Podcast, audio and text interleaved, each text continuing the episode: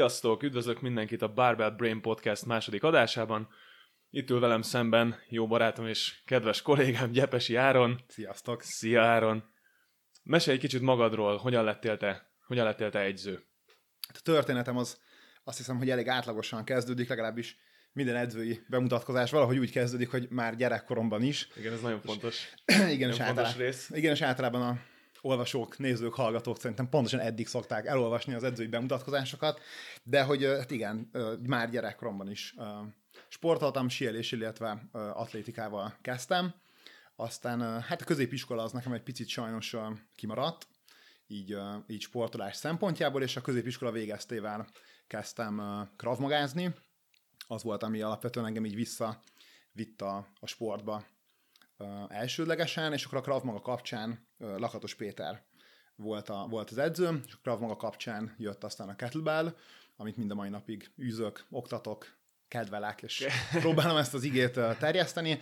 Jött a, jött a kettlebell, aztán pedig, hát ugye szépen folyamatosan, hogy új és új uh, impulzusok értek, uh, Taterek Rezsőhöz jártam személyi edzéssel, talán ez a név ez sokak számára ismert és reppegett, akik voltak már Rezsinek az edzésein, uh, hozzájártam személyi edzésre, és alapvetően akkor, akkor döntöttem el, hogy, hogy ez lesz a, az én utam, és hát azóta is személyedzőként dolgozom, az edzéseim persze változtak a, az elmúlt évek során, de erről igen. majd aztán talán később. Igen, igen, erről akartam pont kérdezni, hogy szerintem abban az időben, amikor mi megismerkedtünk, akkor te még rezsihez jártál talán. Így van, így van. És amennyire emlékszem, az edzésed azok főleg met- metabolikus jellegűek voltak. A, abszolút. abszolút. Vod éjjel-nappal, ezzel minden ismétlések. Nap, minden persze. nap egy vod, 200 I- burpee. Igen, igen, igen. Uh, azt akartam kérdezni, hogy mi, mi az, amiben változott az edzésed, mondjuk az elmúlt, nem tudom, négy-öt év során? Változott a, a jellegük, tehát uh, abban a szempontból nyilván ez egy nagy változást jelent, hogy a küzdősportról, a Krav magáról, illetve tájboxoltam is egy három évig. Ugye egy ilyen fajta sport az, az egészen másfajta felkészülést igényel. Ez az egyik szempont, tehát hogy más az, amit uh, sport mm. szempontból csinálok, illetve, illetve talán a legnagyobb különbség a mostani és a négy-öt évvel korábbi edzéseim között az az, hogy sokkal inkább az erő került a, az edzéseim fókuszába, és az állóképesség há- háttérbe szorult. Uh-huh. Mennyire érzed egyébként ennek a, a negatív, negatív oldalát, vagy a, vagy a hátrányait mondjuk így a hétköznapok során? Hát a hétköznapok során egyáltalán nem érzem, inkább a, inkább a pozitív oldalát érzem. Tehát Aha. akkoriban, amikor tényleg, ahogy mondtad is, minden nap csináltam metabolikus edzést, és ezek hosszú edzések voltak, tehát ma már nem is csinálnék ilyet, illetve senkivel nem is csináltatok. Aha. Ilyen 40 perces, nagyon, nagyon uh, pörgetős edzéseket. Azért én úgy érzem, hogy ez sokkal jobban kimerítette a, a tartalékaimat. Többet is voltam beteg, lehet, hogy a tejzsírom is alacsonyabb volt. Aha. Mondjuk akkor volt négy, most Igen. meg tíz. Tehát uh, akkoriban azért azt gondoltam, hogy ha a tejzsírom mondjuk 5-6 fölé kúszik, akkor az valami elképesztő, komoly rettentő, probléma. nagyon komoly probléma, Aha. és hogy ott már, már tényleg be, egyből beavatkozásra van szükség, és hát így a saját példámon, vagy a saját tapasztalataim alapján kellett rájövök arra, hogy semmi sem történik, hogyha az ember egy még mindig viszonylag alacsonynak tekinthető 10%-os tejzsír Aha. körül él, és az életminőséget ez, ez sem ennyire nem befolyásolja hátrányosan. Sőt, sőt. sőt. Uh, rendben. Azt elmondhatjuk, hogy belekóstoltál az erőemelésbe is, igen, igen. Gyakorlatilag az elmúlt három évben, ha nem is kizárólag erőemelő edzést végzek, de azért mindig ott van ez a, uh-huh. ez a folyamatos vonulat, hogy a három alap Aha. gyakorlatot azért azt, azt igyekszem úgy végezni, hogy, hogy ott egy folyamatos erőfejlesztést tudjak Aha. elérni. Mik a számaid? Ezt, ezt mindenképp a, Persze, persze, legfontosabb. Googlásban 185, felkanyomásban 140, és 217,5 kg a felhúzás. Szép, szép, szép. Mennyi, mennyi idő volt ez kb. mire eljutottál ezekhez a számokhoz, illetve van-e valami emléket, hogy honnan indultál, kb. milyen van, progresszióra van, lehet számítani? Van, van emlékem, hát talán nem tudok, hogy együtt kezdtük el a, Igen. a, az, az erőfejlesztés egy olyan körülbelül, hát nem négy éve? Lassan, igen, lassan négy éve szerintem körülbelül négy éve, ugye a 5-3-1 programmal, amit hát nyilván a... A bolond verziójával. A bolond, a bolond verzióval megspékelve, még, még akkor is rettenetes mennyiségű állóképességi munkával, VO2 Max fejlesztéssel, tehát nyilván ezeket a hibákat így el is, el is kell követni, hogy aztán ne a vendégeinkkel követtessük el. Pontosan. De hát akkor szerintem a Google-es maximum egy ilyen 115 körül lehetett, fekvenyomás szerintem 100 alatt, arra Mhm. kevésbé emlékszem. Mhm. Naplózom az edzéseimet, tehát megvannak a, Aha. a számok. Felhúzás 170 volt, tehát Ez mondjuk nem, nem olyan rossz, ahonnan indultál, mondjuk a, a Igen. deadlift része. igen, igen, abszolút. Uh, ugye a mai nap az erőfejlesztésről, az erőről fogunk beszélgetni. Um, méghozzá ennek arra, arra az aspektusáról, hogy mit jelent ez a hétköznapokban, hogyan érdemes ezt fejleszteni, uh, egyáltalán kell erőt fejleszteni az átlag embereknek. Uh, ugye van tapasztalatunk szerencsére, minden nap, minden nap uh, személyegyzős keretein belül ugye vendégekkel dolgozunk. Mit, mit gondolsz te erről egyébként? Beszéljünk először ar- arról, hogy egyáltalán mi az erő. Tisztázzuk ezt. Vegyük külön az erőfejlesztést, vegyük külön az erőemelést. Uh-huh. Hát ö, az biztos, hogy az erő, az erő az egy sokkal tágabb fogalom, mint az erőemelés. Tehát az erőemelés az egy, az egy sport. Igen. Tehát nem, szerintem nem ö, célszerű összemosni, tehát aki, aki erős akar lenni, az egy nagyon jó út, hogyha mondjuk a, az erőemelés alap gyakorlatait ö, végzi, de mondjuk azt látni kell, hogy azért az, ez, ez három gyakorlat, amiről beszélünk, és ezért ennél sokkal több, ö, több síkban, több irányban tudunk erőt kifejteni. Elég, hogyha csak arra gondolunk, ugye a googolás, fekvenyomás, felhúzás hármasában, ugye ezek, ezek szimmetrikus bilaterális gyakorlatok, tehát egy rudat fogunk, és a két kezünkkel, két lábunkkal ugye egyszerre mozgatjuk ezt a rudat, tehát ez nagy mértékben mondjuk figyelmen kívül hagyja az egykezes, egylábas erőfejlesztést, mint olyan. Uh-huh. Holott mondjuk akár a hétköznapi életben, akár hogyha más sportokat szeretnénk erőfejlesztéssel megtámogatni, sokkal inkább az a jellemző, hogy, hogy nem, így, nem így működik a testünk, hogy szimmetrikusan megállunk két lábbal, vagy lefekszünk, és szimmetrikusan egy rudat megfogunk két kézzel, hanem dinamikusan, folyamatosan változó testhelyzetekben kell erőt kifejtenünk. Uh-huh, uh-huh. Um, ezt azért gondoltam, hogy fontos lenne tisztázni. Szerintem á- átlag emberek fejében egy komoly zavar keletkezik, amikor erőfejlesztésről beszélünk, uh-huh. és egyből beugrik ez a, ez a kép, ahogy valaki a testsúlya háromszorosát próbálja felszakítani a földről dagadó erekkel a nyakán. Milyen szép is. Uh, úgy, ugye, igen. Egyébként megvan ennek is a szépsége. Um, mit jelent az a hétköznapokban, hogyha valaki erős, és miért jó az, hogyha, hogyha valaki erős? Szerintem nagyon fontos egy ö, életszerű példával támogatni ezt. Nagyon sokan szerintem tartanak az erőfejlesztéstől. Abszolút, abszolút. A, igen, igen, tehát valamilyen ilyen fura, fura kép van a, a fejükben, azt gondolják, hogy ha lejönnek, és ö, erőfejlesztés szóba kerül, akkor ö, egyébként nem csak a, hölgyek részéről, urak részéről, és ezért ez rendszeres ö, ellenvetés, hogy ő nem akar túl izmos lenni, ő nem akar súlyt emelni, mert nézd meg, hogy hogy néznek ki a súlyemelők.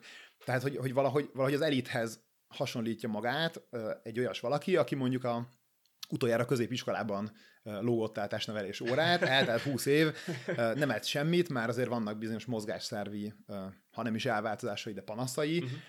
és, és az a teljesen ideális félelem van a fejében, hogy akkor itt mi most elkezdünk a második edzéstől kezdve, súlyomlő dresszben gyakorlatilag szakításokat végrehajtani, ami egy teljes, teljes, teljes nonsens, és hát nem ez történik. Igen.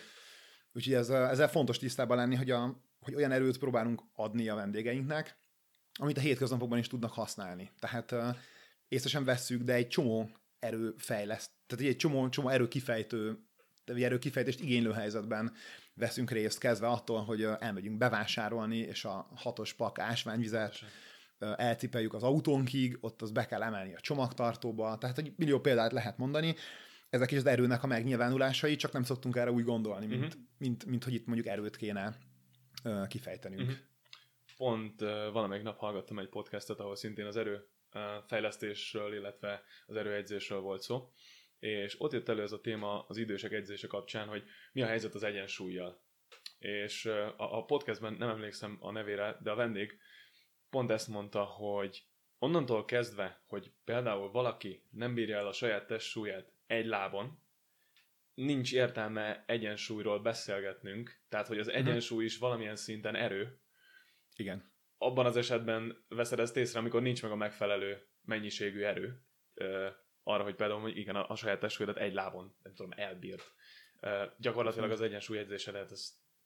Igen, van is ez a fl- flamingo teszt, hogy ezt gyógytornászok használják, hogy egy lábon egyszer meg kell állni, és hogyha ez mondjuk fél percig nem sikerül, Mhm. akkor uh, most zárjuk ki azokat az eseteket, amikor ez mondjuk egy neurológiai uh, zavar, vagy valamilyen neurológiai állapotnak a, a, a következménye, uh-huh. De hogyha az erő nincs meg, vagy mondjuk egy olyan aszimetriát látunk, hogy az egyik lábon meg tud állni, a másikon nem tud megállni, akkor, akkor ez egy olyan tünet, aminek biztos, hogy a hétköznapi mozgásokban is lesz valami, valami megjelenése, vagy valamilyen zavart fog okozni. Uh-huh. Akkor elmondhatjuk igazából, óriás dolgokra jövünk rá, hogy az az elmélet, miszerint ugye az erő, mint egy, mint egy nagy pohár van jelen, és, és minden kondicionális képességet gyakorlatilag ebbe töltünk bele, és ugye minél nagyobb a, minél nagyobb a pohár. A többi annál több minden, is annyira, annál igen, jobban igen, tudod, igen. igen. fejleszteni. Hát vagy például csak még erre visszautalva itt az időskorban az erőedzés, ugye erre is vannak kutatások, hogy mondjuk egy, egy székből történő felállás, uh-huh. hogy ez megye, megye segítség nélkül. Uh-huh. És hogy belegondolunk, egy, egy, egy idős ember esetében, a 70-80-90 éves korról beszélve, ez gyakorlatilag egy googolás. Uh-huh.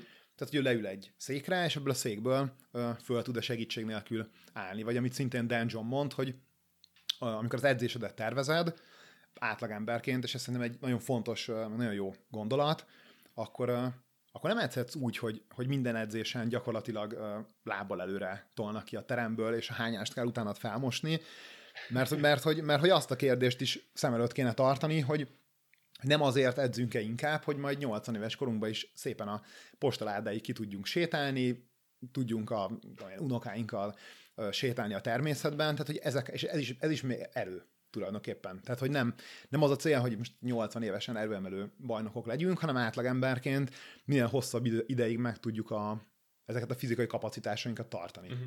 Ez nagyon érdekes, amit mondtál. Szerintem uh, sokszor hajlamosak vagyunk elsiklani e fölött, hogyha nem vagyunk nem, nem vagyunk versenysportolók, akkor igazából mi is a célja a mi edzésünknek. Így van, így van. És akkor itt megint visszajön az, hogy, Alap... hogy nem erőemelő versenyre fogom a vendégeimet felkészíteni, akik egyébként napi 8-10 órában ülnek uh, irodában, tehát jellemzően ülőmunkát uh, végeznek, hanem egyszerűen megpróbáljuk kompenzálni azt, amit, a, amit az ülőmunka ugye tönkretesz, meg amilyen terhet ró az emberi szervezetre, uh-huh. az ülőmunka, ezt próbáljuk meg valahogy ebben a heti háromszor egy órában mondjuk, ha a személyedzésről van szó, ebben a háromszor egy órában próbáljuk meg ezt, ezt korrigálni, vagy helyrehozni. Uh-huh. Tehát jellemzően mondjuk én nem nagyon ültetem le a vendégeimet egy, egy gépre, hogy azon csináljanak uh, különböző mutatványokat, mert hogy hát ülni nagyon jól tudnak. Tehát az, az, az egyik fő, ez, ez, ez egyik fő, igen, az egyik fő tevékenységük, tehát valami, valami olyan módon fejleszteni őket, hogy, hogy kompenzálni tudjuk ezt. Uh-huh. Akkor megegyezhetünk abban, hogy igenis fontos mindenki számára az erőfejlesztés. Az erő, így van. Akár fölmenni egy lépcsőn, fölmenni egy szatyrot, gyakorlatilag bármi, amit csinálunk valahol, mégis, mégis erő kérdése. Mi történik akkor, hogyha ha esetleg túlizmosak leszünk az erőfejlesztés során? Egyáltalán jár-e, jár-e bármilyen jellegű vagy mértékű hipertrófiával az erőfejlesztő edzés? Hát jár egyértelműen, tehát szerintem azok a, a tankönyvben található számok, jellemzően, hogyha e, nagy súlyjal végzünk egy-öt ismétlést, akkor erősek leszünk, hogyha kisebb súlyjal végzünk 8-12-t, akkor nagyon izmosak leszünk, és hogyha több mint 25 ismétlést csinálunk, akkor meg ugye az erőálló képességünk javul. Ezek azért a valóságban ennyire nem különülnek el. Ez ugyanúgy szerintem, mint a különböző energiarendszereknek az edzése van egy grafikon, amit föl lehet rajzolni, mm-hmm. de azért azt ugye mindig elmondják, hogy igazából teljes izoláció ugye nem létezik. Nincs, igen. Tehát, hogy persze, hogyha mindig egyeket, kettőket, hármakat googolsz, akkor valószínűleg kevésbé leszel izmos, mint hogyha egy uh, testépítő jellegű edzést csinálsz magas ismétlés számmal. De, de azért alapvetően nem, nem, nem, nem, tudom, hogy van olyan, hogy túlizmos, szerintem. De mármint abban az értelemben, hogy szakmai ártalom nincsen. Igen, valószínűleg nincs hát én azért olyan nagyon sokszor nem láttam, hogy valaki mondjuk lejönne erőfejlesztő edzést csinálni, és egy pár hónap vagy év után egy ilyen torz szülötté változna, aki gyakorlatilag a saját izmának a súlyát sem bírja el. Tehát egy naturál sportolókról, vagy, vagy inkább átlagemberekről beszélünk, akik sportolnak és erőt fejlesztenek, ez szerintem egy teljesen irreális félelem. Szóval, szóval egy, egy, egy átlagos hormonrendszerrel ez nem, ez, ez nem következik be, hogy valaki túlizmos legyen ez egy nagy szívfájdalmam egyébként, hogy sokan nem látják azt, hogy milyen intenzitású edzés során milyen fizikumot tudsz elérni, és valahol ez az egész elcsúszik. Tehát valahogy az emberek fejébe az él, hogy az a fizikum, amit ő szeretne elérni, az tényleg a 20 ismétlések fölött, és valahol nagyon alacsony ö, súlyokkal érhető el. Igen, hát a, a szálkásítás I- igen, igen, ez a klasszikus. És, és amikor azt mondod valakinek, hogy nem hidd el, hogy ehhez kellenek az 5 googolások, kellenek a, a nehéz emelések, ak- akkor valahogy így ilyen, ilyen, ilyen szkeptikus lesz egy kicsit. Igen, hogy... igen, van ez az arckifejezés, amit Igen. most, most nem látnak a hallgatók, de tökéletesen reprodukáltál. Igen. Ez a, í, hát ez, ez Értem sok én, lesz. amit, igen, értem én, amit mondasz, csak hogy, hogy, csak de, biztos, hát nem, igen, így, így hogy, hogy, ez, hogy ez biztos-e, és igen, nekem volt, vagy hát van is ö, ö, olyan vendégem, ö, egy, ö, egy házaspár, akik tu- tehát előre megbeszéltük, hogy ez alapvetően az edzésünk fókusza az erőfejlesztés lesz, de hát a, a, a, párnak a, a férfi tagja azért félrevont, és mondta, hogy hát azért a felesége most ugye ezt a 20 kilós kettlebellt azért ugye egy felhúzásba egy emelgeti, hogy hát azért ez így, ez így sok lesz Előbb-utóbb. ez így sok lesz.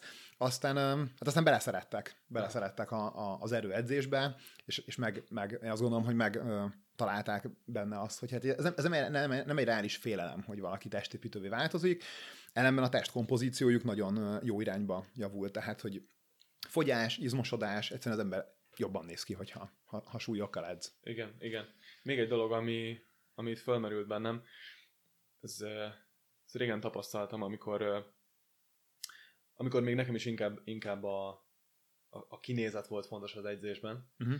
és eh, ez, ez a klasszikus testépítő jellegű egyzés után megjelenő ez a pump, ez a bedúranás, ami jelen Mhm. van 15-20 percig, és gyakorlatilag ahogy elmegy, azt érzed, hogy nem edzettél semmit, újra menni kéne valahogy hajszolni ezt az egészet, hogy úgy érezd, hogy, hogy, hogy, hogy te Igen. tényleg úgy nézel ki, Igen, mint aki igen. emel.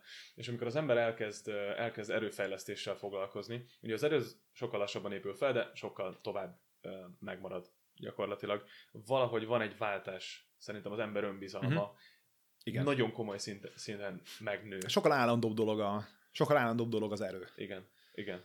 És, és, szerintem ez, ez tényleg meg, megmutatkozik benned is. Én, én nagyon sokszor azt látom a vendégeimen, hogy sokkal magabiztosabbak lesznek, onnantól kezdve, hogy Mhm. elérnek egy bizonyos erőszintet. Az elején ö, tartanak attól, hogy súlyokat fogunk emelni, nagy súlyokat fogunk emelni, és utána az egész átmegy egy ilyen vagányságba, amikor bemennek az Abszolút irodába, van, igen. és, és ő a legerősebb. Igen. Egy nő, és ő a legerősebb az egész ő, ő legerősebb, És, erősebb, mint a férfiak, Igen. tud mondjuk húzóckodni, Igen. mert hogy azért azt el kell mondani, hogy az erőfejlesztés az nem, nem csak azt jelenti, hogy, hogy súlyokkal dolgozunk, hanem tehát például egy húzóckodás azért, vagy, vagy tíz szabályos fekvőtámaszt, azért ez mondjuk nőknél, sok esetben férfiaknál is, tegyük hozzá, de hogy ugye a nőknél a felső-alsó test erőaránya egy picit más, ez egy nagyon komoly erőt igénylő dolog. Mhm. És azért ezt nagyon jó látni, amikor ö, felnőtt vendégek esetén, akik mondjuk tényleg éveket hagytak ki mozgásból, mondjuk meg tud csinálni egy szabályos húzódás segítség nélkül. Mhm. Uh-huh. Tehát ez egy, ez, egy, ez egy nagyon komoly dolog, és egy nagyon jó visszajelzés a, a vendégeknek is, hogy azért nem csak azért jár ő leedzeni, hogy elteljen az idő, Igen. a foglalkozás eléri a célját, az idő eltelt, hanem, hanem tényleg, tényleg van egy folyamatos, folyamatos fejlődés. Ezt akartam kérdezni, jó hogy, jó, hogy erre rátértél, hogy szerinted eszköz vagy gyakorlat specifikus-e az erőfejlesztés? Nem, abszolút nem. Abszolút nem. Szerintem ez meg, tehát így megközelítés kell. Tehát van egy, kell, hogy legyen szerintem az edző fejében valami, hát lehet, hogy egy kicsit ez ilyen nagy szó, de hogy, hogy valami filozófia, Uh-huh. ami, ami egy ilyen sokkal átfogóbb, mint amit mondtál, hogy az, a, az erő olyan, mint egy pohár, és hogyha az a pohár ez nagy, akkor minden más képességből sokkal több fér bele.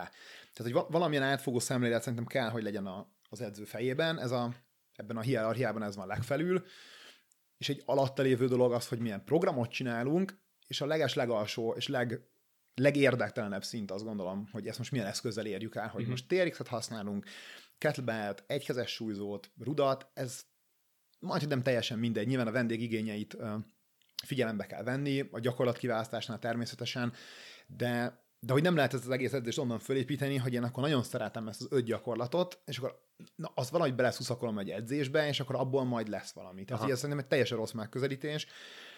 Én az amatőröknél azt látom, tehát aki, aki magának edz, edző nélkül, nagyon gyakran gyakorlat sort választ magának. Tehát, Gyakorlatokról beszélnek, gyakorlatokat néznek az mi, a- Mi a internetről. legjobb vágyakorlat, mi a Igen. legjobb?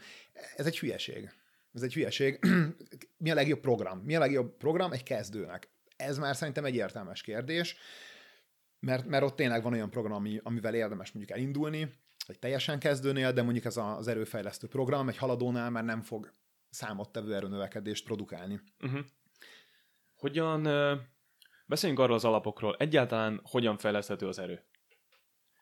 Milyen intenzitás szükséges hozzá, um, hányszor érdemes edzeni, milyen gyakorisággal, um, hány ismétlést végezzünk uh-huh. nagyjából, és uh, ugye itt majd utána rá tudunk térni arra, hogy igazából miért jobb bizonyos módszerekkel, bizonyos eszközökkel edzeni, mint másokkal miért alkalmasabbak mondjuk az erőfejlesztésére. Hát szerintem az egy fontos kérdés, hogy ha valakivel elkezdünk dolgozni, vagy hogy most ne is ilyen edzői szempontot mondjuk, hogyha bárki úgy dönt, hogy akkor ő erőfejlesztésbe fog, és egy ilyen edzést fog csinálni, vagy követni egy ilyen programot, amire mindenkit nagyon buzdítunk, akkor azért azt látni kell, hogy, hogy hol van ő most jelenleg. Tehát, hogyha elmegy egy edzőhöz, akkor optimális esetben valamilyen felmérés történik. Felmérik azt, hogy az ő teste az alapvetően milyen mozgásokra alkalmas, vannak-e olyan aszimetriái, amik esetleg az edzés során gondot okozhatnak. Tehát látni kell azt, hogy honnan indulunk. Sok esetben sok esetben az erőfejlesztés onnan kezdődik, hogy megtanítunk mondjuk egy plánket. Tehát teljesen egyszerű dolgokat. Tehát nem, nem, nem ott kezdünk erőt fejleszteni, hogy akkor most na hányat tudsz gúlni a 100 kilóba, amíg mondjuk a törzsizmait az illető képtelen megfeszíteni, nem tud szabályosan googolni, igazából egy tanítással indul uh-huh. a, a, az edzés. Ez, szerintem, vagy nekem az a tapasztalatom, néha ez így csalódásként éri az embereket, akik nagy életmódváltásba akarnak fogni, és akkor na most elkezdünk kőkeményen edzeni, és, és hát belecsöppennek abban, hogy itt, itt koncentrálni kell, és, és tanulni. Meg kell tanulni azt, hogy a csípőhajlítás és a ágyéki szakasz flexiója között mi a különbség, Jelentős hogyan feszítjük meg. Igen, tehát hogy, és az alapokat szerintem nagyon stabilan le kell tenni, mert utána tudunk persze építkezni abba az irányba, hogy akkor megfogunk mondjuk egy súlyt. De hogy ezeket a progressziókat látni kell, hogy, hogy nem onnan indulunk, hogy a hátunkra veszünk egy uh, súlyt, és azzal googolunk, hanem onnan indulunk, hogy megnézzük, hogy egyáltalán képes-e az ember súly nélkül a saját test súlyával mondjuk legugolni. Tehát itt, itt szerintem ez a egyik legfontosabb kérdés, hogy az egész erőfejlesztés témakörében ez a progresszió. Tehát, hogy, hogy fokozatosan kell adnunk a terhelést, hiába látjuk azt a YouTube-on, hogy valaki, nem tudom, 150 kg van fekve, vagy, vagy fejfölötti tartásban Google, hogyha az a, azt látjuk, hogy a testünk, vagy a, vagy a vendégünknek a, a fizikai adottságai az adott pillanatban nem alkalmasak arra, hogy ezt a gyakorlatot kivitelezze, akkor, akkor ezzel még nem tudunk foglalkozni. Uh-huh hogyha jól tudom, neked volt is, volt is valami hasonló élményed egy, egy erőemelő egyzőtáborban? Meddig képes egy ember elmenni gyakorlatilag mindenféle kompenzációkkal? Hogy igen. rejti, el, hogy rejti el az ilyen alap, alap igen, uh, igen. hiányosságait? Igen, és tehát nagyon sokáig uh, tud az ember uh, úgy edzeni, hogy az alapokkal nem foglalkozik, de hát ennek előbb-utóbb sérülés lesz uh-huh. az ára. Tehát lát, igen, amit vagy egy óriás, ugye vagy egy mondasz, óriás plató. Vagy egy óriás plató, tehát hogy onnantól ugye nincs továbbfejlődés. Tehát láttam én is olyan uh, 280 kilós uh, felhúzást, amikor az emberünknek a háta az egészen pontosan úgy nézett ki, mint egy uh, meghajlott horgászbot, uh-huh. amivel éppen egy, egy hatalmas nagy uh, halat próbálnak meg kihúzni a, a, a tengerből. Tehát mondjuk itt látszik az, hogy, hogy pont az alapok hiányoznak. Uh-huh. Tehát nincs, nincsenek azok a mozgások biztosan benne az idegrendszerben, amik, tehát ha megvan ez a, a biztos alap, akkor persze fokozatosan el lehet kezdeni terhelni ugye súlyjal. Uh-huh. De hogyha ez hiányzik, akkor hát ez egy kicsit orosz uh-huh. lett. Ott meg is volt egyébként utána, ö, látszott is, nem Planknél vagy valaminél volt. Így van. Voltak hiányosságok. Hát voltak. Tehát, hogy, ö, hogy erőemelőkről ö, beszélünk, akik egyébként ö, jó erőemelők, uh-huh. tehát nagyon jó ö, számokat hoztak, és hát egy ilyen egyperces alkartámasz kihívással hát masszívan mindenkit zavarba lehetett hozni. Törzsfeszítés szinte semmi, ágyéki szakaszban hatalmas ö, ö, lordózisok, tehát uh-huh. ez a beesett derék, amit ugye mindig szoktak, szoktunk mondani, hogy ezt minden áron próbáljuk meg elkerülni. És ugye ez mutatja, hogy ha nincs meg egy plank, akkor az illető hogyan feszíti a törzsét mondjuk egy, egy felhúzás során, ahol mondjuk a saját testsúlyának a háromszorosát emeli. Szóval ez egy érdekes kérdés. Igen, ugyanez googleás közben Érdekes kérdés. Sokszor azon, bocsánat, hogy közbevágok, hogy ugye dolgozunk ilyen sportolókkal, te is dolgozol, Igen. meg én is dolgozok, birkózókkal, tényleg válogatott szinten, kézisekkel látjuk őket, és az ember valahogy azt gondolná, hogy fú, hát ők annyira magas szintű sportolók, hogy hát ők ilyen borzasztó jól tudnak mindent csinálni. hát és ez a legritkább esetben van így. Borzasztó jól kompenzálnak. De Nagyon ugye, jól igen, kompenzálnak. ezen nagyon sok helyen lehet olvasni, erről nagyon sok, ö, ö, sok cikk született, hogy, hogy a világ legjobb sportolói, az él sportolók gyakorlatilag sokszor kompenzációban a, a legjobbak. Mindig, mindig kitalálják, hogy hogyan lehet Igen. bizonyos hiányosságokat ugye el, Igen. elrejteni. Igen, ez meglepő volt, főleg, fő, nekem főleg a birkózók. Fő, nekem is, főleg a birkozóknál, igen. Durva. Az ráadásul egy olyan sport, ahol, ahol azt gondolom, hogy ki, ki, külső szemlélőként azt gondolnám, hogy nagyon mo- mobilnak kell lenni, nagyon ügyesnek kell lenni, nem jutsz igazán messze, hogyha ilyen, ilyen téren hiányosságaid vannak. És nem mindig, azért nem És mindig ezt igen, látjuk. nem mindig Nagyobb, az is érdekes egyébként, hogy ha már a birkózókról beszélünk, hogy mennyire nagyok a különbségek. Tehát aki mondjuk egy olyan nevelőedzőtől jön, ahol erre mondjuk nagyobb hangsúlyt fektettek a mobilitás fejlesztésre, vagy az általános ügyesség fejlesztésre. Vagy egyszerűen megtanították őket normálisan emelni, normálisan mozogni, teljes mozgástartományban ö, dolgoznak. Igen, ott látunk azért nagyon, nagyon szép és, és profi ismétléseket, és hát látjuk, látjuk azért azt is, hogy, hogy hát nagyon komoly, nagyon komoly hiányosságok is vannak. Igen, igen. Meg vagyunk a felméréssel, valaki mozoghat, benne van egy-két hónapja az edzésben. Amire szeretnék rátérni, mi, milyen konkrét uh, követelményei vannak az erőfejlesztésnek. Erőfejlesztése az, hogyha én mondjuk kint a fekvenyomó gépen 3x15 ismétléseket végzek mindig, vagy kell a nagyobb súlyokat használni, kisebb ismétléseket használni, milyen gyakorlatok uh, alkalmasabbak erőfejlesztésre, milyen módszerek alkalmasabbak erőfejlesztésre, mint, mint mások. Szerintem teljesen kezdőként, ha az ember szinte bármit csinál, ak- akkor erősödni fog. Tehát, hogyha ha eddig a kanapén ült, és nem mozott semmit, a leghülyébb, még programnak se nevezhető, de gyakorlatokat összedobál, vagy letölt az internetről, az internet ugye ez remek tárháza ennek, rá kell keresni, mi a legjobb biceps deep gyakorlat, igen, és, és fantasztikus gyakorlatokat lehet találni, mondom ezt most kicsit ironikusan, Nem, semmi. de hogy, de hogy ezeket az ember összedobálja, tényleg gyakorlatilag programként értelmezhetetlen ö, zagyvaság, de mégis egy olyan ingert ad a, a szervezetének, ami ugye eddig nem érte. Tehát erősödni fog. Az megint más kérdés, hogy ezzel a program nélküli össze-vissza edzéssel meddig fog eljutni. Tehát én azt gondolom, hogy, hogy már, a, már az edzés megkezdésétől érdemes valamilyen programot Uh-huh. kiválasztani. Érdemes preferálni saját testsúlyt az elején, illetve szabad súlyokat. Uh-huh. Tehát szerintem a gépes edzés hm, lehet bizonyos progresszióba be lehet uh, szerintem építeni, tehát ez nem ördögtől valóak a, a, a gépek, de biztos, hogy nem arra építenék Uh-huh. föl egy erőfejlesztő programot. Uh-huh. Mm, milyen súlyokat érdemes használni? Milyen ismétlés tartományban érdemes dolgozni? Uh, hát ke- kezdetben, ugye amikor még tanuljuk a gyakorlatokat, szépen haladunk a progressziókkal, akkor nyilván nem tudsz nagy súlyt használni. Mert egyszerűen nincs, nincs az idegrendszered nincs fölkészítve. Ugye ezt látni kell, hogy egy magasabb intenzitásnál, tehát amikor a súly az úgymond nagy, tehát közel van a, a maximumodhoz, uh-huh. akkor ez egy nagyon komoly terhelés az idegrendszernek. Uh-huh. Kezdő szinten ezt az ember nem, nem tudja ezt leadni, ezt a terhelést, tehát mindenképp ott egy, egy magasabb ismétlés számban kell, kell begyakorolni a mozgásokat. Uh-huh. Um, miért van az, szerinted, aztán elmondom az én elméletemet, Aztán nem mondod, hogy hogy van. aztán igen, aztán elmondom, hogy hogy van ez valójában, hogy bizonyos, bizonyos eszközök, például mondjuk egy, egy súlyzó rúd, olimpiai rúd, egy barbell, nem, nem tudom, hogy magyarban ezt hogy is hívják valójában. Ö, Ezért lett Barbell Brain igazából a podcast. Fogalmam sincs, hogy hívják a Súlyzó rúd agy. Igen. Például egy barbell végzett edzés alkalmasabb, mondjuk szerintem elmondhatjuk, hogy alkalmasabb az erőfejlesztésre, mint a saját, saját test súlyos edzés. Igen, és azt gondolom.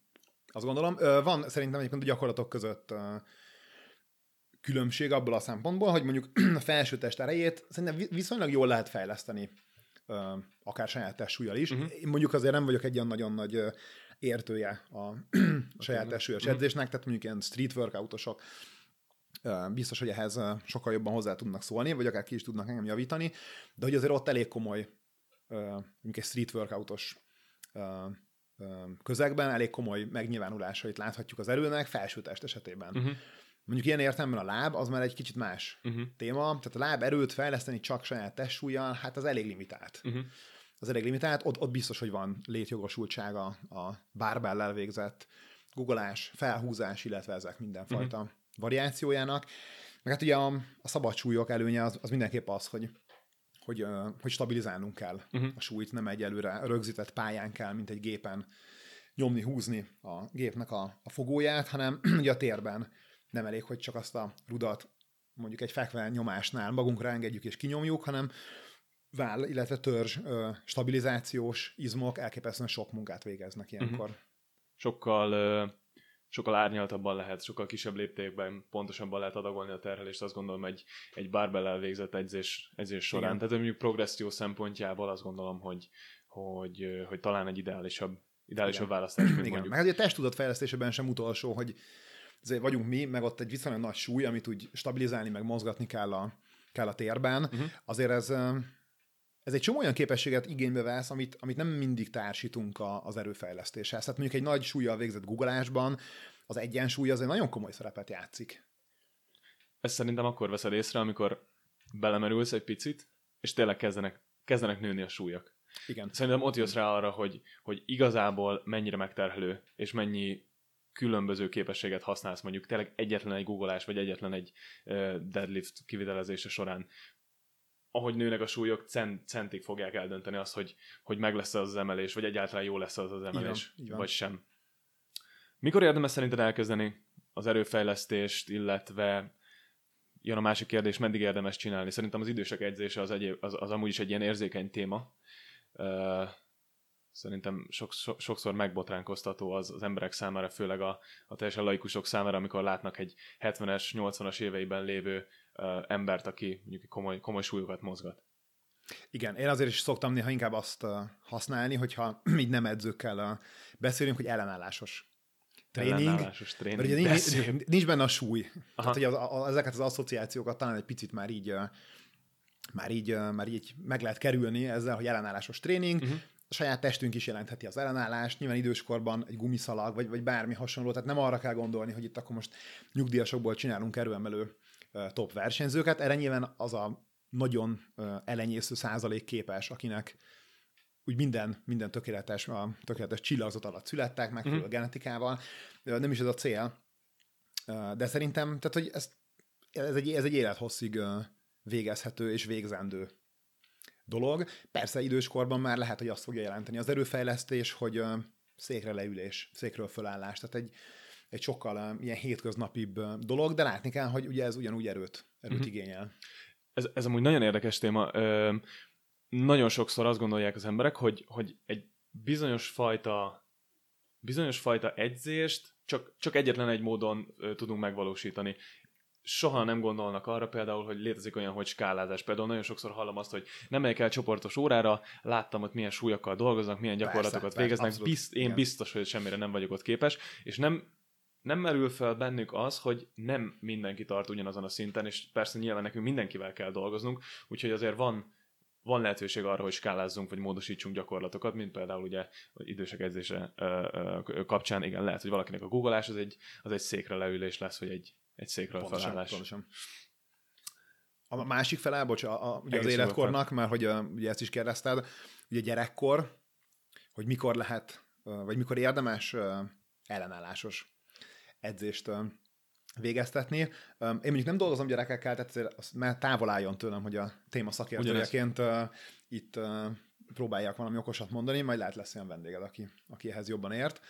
De biztos, hogy máshogy kell gyerekekkel edzeni, tehát azért az, az biztos, hogy az ő szervezetük nincs még mondjuk arra felkészülve, növésben vannak, izületek azért máshogy viselkednek, de, de hogyha úgy fogjuk föl, hogy nem, hogy nem súlyzós edzésről beszélünk, hanem, hanem ellenállásos vagy erőfejlesztés, saját testsúly. Hát meg kell nézni, hogy a gyerekek mondjuk, ha, ha, ha csak játszanak, akkor milyen komoly idézőjelben edzésmunkát végeznek el. Ugyanúgy tudnak googolni, törzsérejüket lehet fejleszteni, Nyilván ott azért mások a, a, a módszerek, sokkal játékosabban kell az egészet megközelíteni, uh-huh. sokkal több kell legyen benne a készségfejlesztés, tehát ezek a, a hagyományos ügyességek, amik egyébként hagyományosan megvannak egy gyerek felnövésében, már hogyha eltekintünk attól, hogy napi 5 órát ülnek a számítógép előtt, hanem mondjuk kim vannak, játszótéren, fáramásznak, függeszkednek, tehát hogy ezekkel mind az erő fejlődik, ezért is, ezért is baj az egyébként, hogy, hogy a gyerekekre is már ez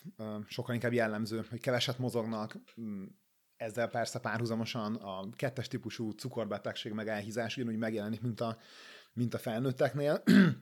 Én, én, én szerencsés gyerek voltam, én nagyon sokat, Mozogtál. nagyon-nagyon sokat mozogtunk, bicikliztünk, szaladgáltunk, erdő mellett, fáramászás, tehát hogy meg a mozgásos intelligencia fejlesztésének a szempontjából is ez egy, ez egy rendkívül fontos, meg egy ilyen érzékeny időszak, hogyha ebben a hát szerintem ilyen óvodáskor, ugye mozgás fejlődés szempontjából fontos óvodáskor, kisiskoláskor, serdülőkor, hogyha itt kimaradnak ezek a, ezek a mozgásos élmények, meg, meg ügyesség, ez, ez ugye több ezer óra ebben a néhány évben, az később nagyon nehéz pótolni.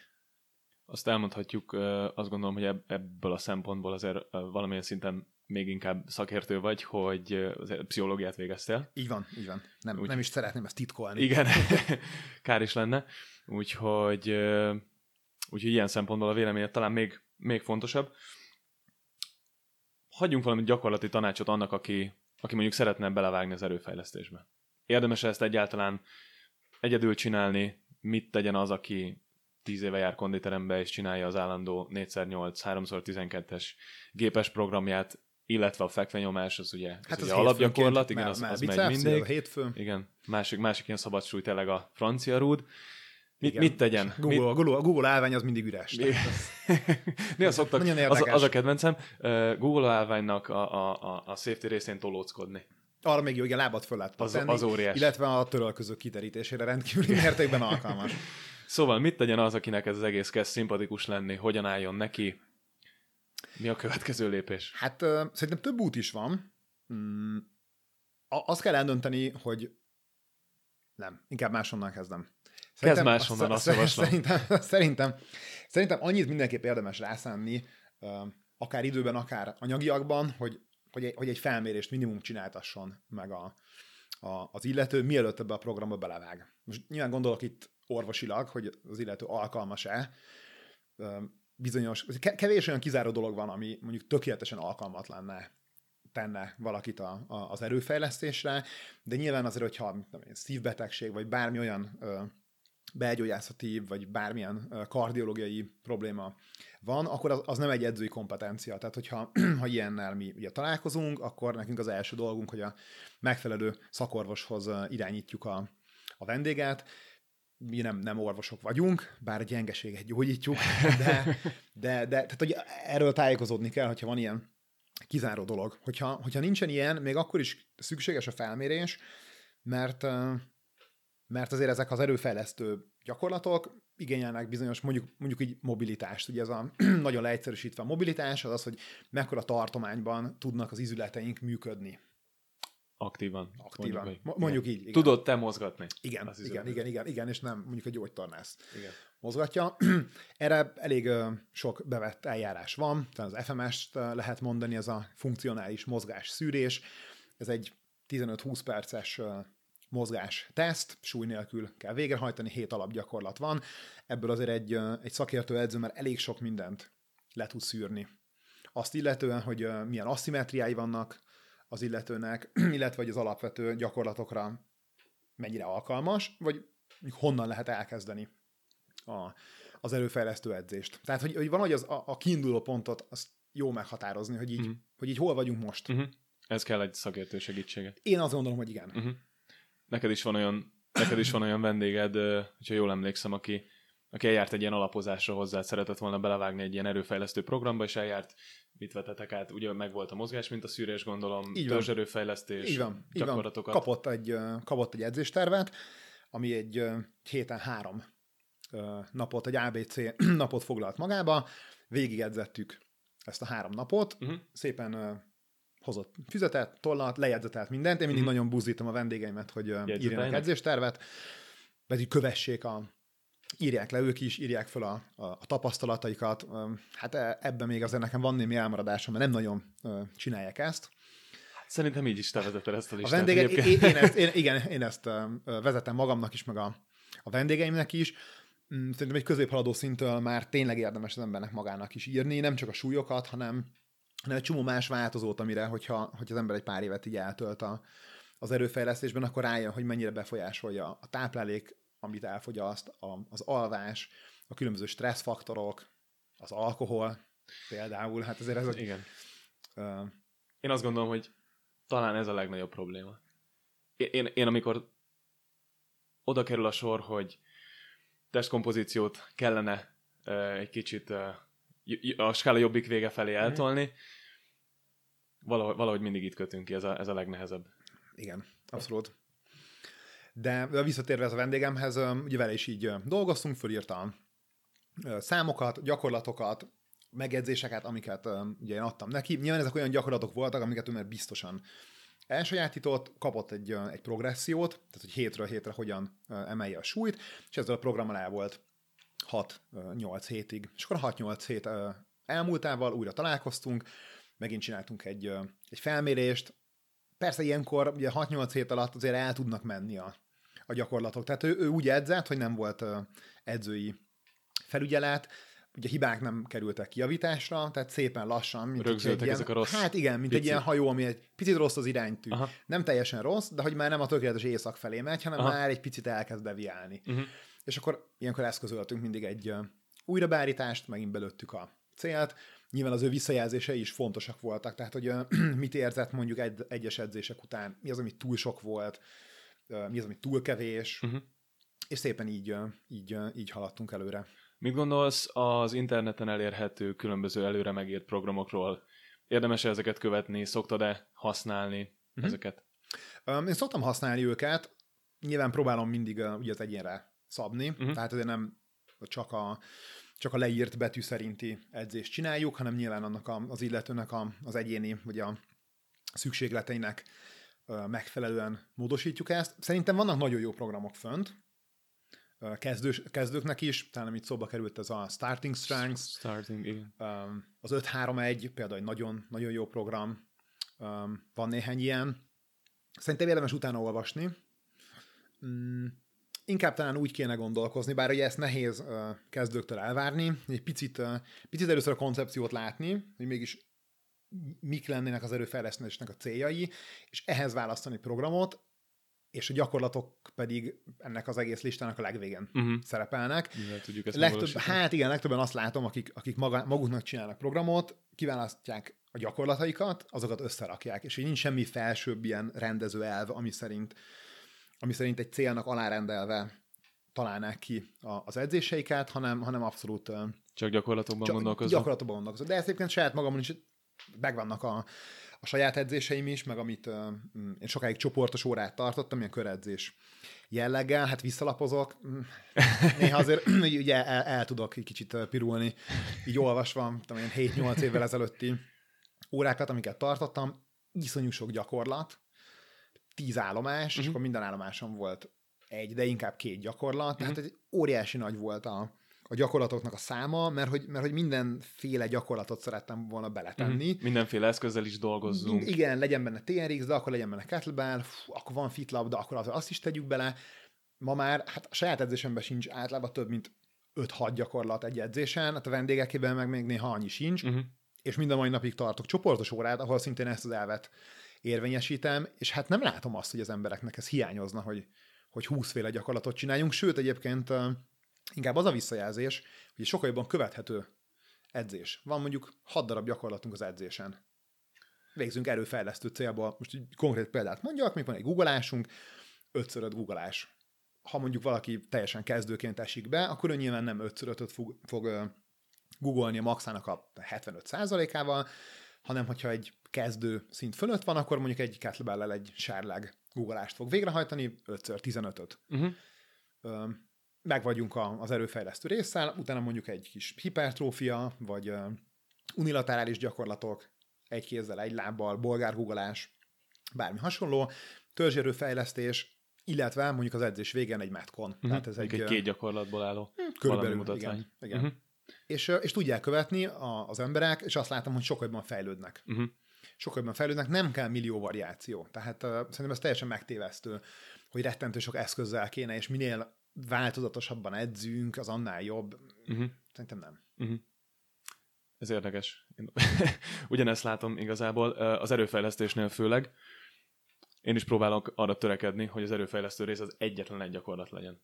Koncentráljon rá, álljon uh-huh. oda, három sorozat, az legyen olyan, ami ennek lennie kell. Igen, viszont Nagyon az teljes, teljes koncentrációban, odafigyelve. Én sokszor ezt látom nehézségnek, hogy emberek, még hogyha edzetek is, akár, akár, akár hosszú időn keresztül, valahogy ezt a mentalitást nem ö, sajátítják el, hogy, hogy ez nem úgy van, hogy én lemegyek a, a terembe, az edző megmondja, hogy googolnom kell, és akkor én úgy, úgy behajlítom a lábam, és akkor, akkor googolok. Igen, hogy a googolás az nem annyiból áll, hogy leülök, és majd valahogy fölállok. I- igen, tehát a testem ezt nem fogja megcsinálni helyettem. Uh-huh. Tehát uh, sokan azzal az elvárással érkeznek, főleg személyi edzésre, ami hát ez nyilván nem, nem a legolcsóbb szolgáltatás, vagy úgy mondanám, hogy egy, egy prémium szolgáltatás.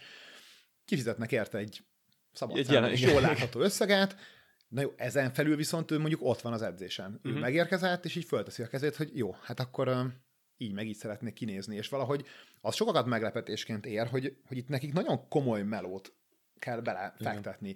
Figyelemben, gyakorlásban, új dolgok megtanulásában, elsajátításában. Tehát szerintem ez sokszor, ez sokszor meglepetésként ér. Főleg szerintem, a, főleg szerintem a koncentráció része. Abszolút. Nagyon sokan úgy jönnek a terembe, hogy egyrészt szeretnének kikapcsolódni, amit megértek az egész napos hajtás után, másrészt viszont szeretnének fejlődni, és ugye pont amit mondtunk, hogy nem, nem maga a googolás, ami a, ami a varázslat, hanem ahogy, Igen, pontosan. ahogy googolunk például az a varázslat, igen. Pontosan. Talán itt van egy ilyen különbség mondjuk a, mondjuk ha egy erőemelő meg egy testépítő edzést megnézünk, ugye a testépítő edzésben sokkal nagyobb szerepet kapnak az izolációs gyakorlatok, uh-huh. amikor egy-egy izom csoportot külön-külön edzünk. Az erő ö, emelésben, vagy mondjuk így inkább, hogy az általános erő fejlesztésben, ugye inkább összetett gyakorlatokkal dolgozunk, ezek a compound movements, amikor egyszerre több izület dolgozik, ilyen a guggolás, fekvenyomás, fejfölé nyomás, húzóckodás, lépőjellegű mozdulatok, Mhm. tehát kitörés, Mozgás mintákról beszélgetünk. mozgás mintákról beszélgetünk. Ebben az esetben ugye a mozgás mintát kell nagyon jól elsajátítani, begyakorolni, erre kell figyelni. De ugyanakkor, ha, ha az ember mondjuk profi testépítők edzését megnézi, akkor azért ott is azt látja, hogy ott is egy iszonyú kemény munka van, hogy az adott izmot a lehető legjobban izolálják, és a lehető legjobban a megfelelő szögből kifáraszták. Tehát mind a két esetben azért valahogy arról van szó, hogy az agyunk mozgatja a testünket, vagy mozgat egy-egy izmot. Uh-huh. Tehát azt nem tudjuk megsporolni, hogy mi lemegyünk edzeni, és akkor a testünk majd így mozog, miközben rettentő jól érezzük magunkat, hanem az a helyzet, hogy rettentő jól érezzük magunkat, miközben nagyon keményen fókuszálunk, koncentrálunk, ráhangolódunk, vagy az adott izomcsoportra figyelünk, vagy az adott mozgás mintának a minél tökéletesebb kivitelezésére. Uh-huh. Lehet, hogy beszéltünk erről az elején, de végén mindenképp szerettem volna megkérdezni, hogy mi az a legnagyobb változás, hogy mik azok a fő dolgok, amiket érzel magadon, ami változott mióta az edzésed jellege is inkább ugye az erő felé tolódott az edzésnek a fókusza. Hmm. Gondolok itt ilyenre, hogy táplálkozásod mennyiben változott, mennyire kell figyelned most a táplálkozásra, ugye mondtad, hogy a te zsír százalékod az ugye jelentősen kevesebb volt régebben, de ez nem feltétlenül azt volt. mondják, hogy egy ilyen kövér Nem. vagyok. Nem, ez megnyugtatott min- mindenkit, nem egy kövér dagat csávóról beszélünk. Uh, amikor megismerkedtünk, akkor, akkor, akkor volt az a, szerintem harcosok étrendjét csináltad? Én, én négy évig csináltam a harcosok étrendjét, ami ugye egy átmeneti ö, bőjtöléses módszer. Egyébként szerintem nagyon jól működik, mondjuk izomtömeg növelésére valószínűleg kevéssé alkalmas, de nem tudom, tehát ö, azért nem vagyok táplálkozási szakértő, de hát igen, tehát akkoriban sokkal pörgősebbek voltak az edzéseim, sokkal többet stresszeltem azon, hogy ha, ha nem tudtam edzeni, vagy mondjuk kevesebb idő állt rend, a, a rendelkezésemre, hogy edzek, valahogy so, szóval ilyen kényszeresebben edzettem, na ez, Mhm. a, ez, a, ez a jó Mhm. szó. Most sokkal lazábban edzek, sokkal többet is eszem, mindenfajta negatív ö, következmény nélkül, sőt egyébként hát az egy elég korai felismerés, hogy az ember elkezd erőfejlesztéssel foglalkozni, hogy az elfogyasztott táplálék mennyisége és minősége azért ez egy szoros korrelációban van, összefüggésben van azzal, hogy, hogy mit tud teljesíteni a teremben. Uh-huh. Tehát egy ilyen drasztikus, nem tudom, diétával, ami ugye kalória megvonással jár mondjuk, azzal, azzal nem, nem tud az ember erősödni. Uh-huh. Viszont viszont hát nagyon sokat kell ahhoz lenni, hogy az ember elhízom mondjuk egy jól kivitelezett erőfejlesztés mellett. Jó, mondjuk itt persze van különbség, aki itt persze gyerekkorától kezdve folyamatosan sportol, nyilván máshogy működik az anyagcseréje, mint valaki, aki mondjuk elhízott, 20 éve nem mozgott, ott azért persze mondjuk a kajálás az, az máshogy néz ki. Uh-huh. Uh-huh. Ahogy mondtad, a, azt a részét, hogy, hogy a kardió munka, az állóképesség, az erő állóképességi munka az ugye egy kicsit kevesebb most, mint, mint volt. Igen. Inkább a nulla felé. Hát a, igyekszem, ilyen hullám, hullám, hullámzásaim vannak. Igen, igen, igen. Tehát inkább, inkább a kettlebell alapokhoz szoktam visszanyúlni. Igen, kettlebell lendítések, uh-huh. szakítások. Hát a hagyományos kardió az, tehát ez a lépcsőzőgépen, meg futópadon, hát ez nem, az nem, az nem én vagyok. Kell, persze kell kardiózni, szóval azért azt gondolom, hogy az is egy, az is egy fontos, fontos rész a szív- és érrendszeri egészség szempontjából, de az biztos, hogy ez a, ez a piramisunk, ez úgy néz ki, hogy a piramisnak valahol az alján van az erőfejlesztés, és egy sokkal kisebb szeretet foglal ebből a torta piramisból a, a kardió. Főleg a lépcsőző gépen végzett kardió. Igen, igen. Nagy uram, kiveséztük a témát, azt gondolom. Erről egyébként szerintem hetekig lehetne beszélgetni mindenféle különböző Bármennyit. aspektusairól az erőfejlesztésnek. Hol talál meg az, aki, aki szeretne téged megtalálni, szeretne veled egyzeni, tanácsot kérni? Talán legegyszerűbb a Instagramon, ugye én Gyepesi Áron vagyok. És ugye? A, ugye, igen, remélem, hogy mindenki már a beszélgetés legelején fölírta egy papírra, tollal. Szerintem az Instagram, vagy, vagy a Facebook a, a legegyszerűbb, Instagramon Gyepsi néven vagyok megtalálható, Facebookon pedig saját nevem alatt. Szuper. Um, azt gondolom, hogy a leírásba be tudunk tenni mindenféle elérhetőséget, hogyha ha valaki esetleg lemaradt, nem volt nála toll, meg papír. Ez volt a Barbell Brain podcast második része. Remélem, hogy mindenkinek nagyon tetszett. Kövessetek engem, illetve Áront Facebookon, illetve Instagramon, és a műsort is egy hét múlva jövünk a harmadik résszel. Sziasztok! Sziasztok!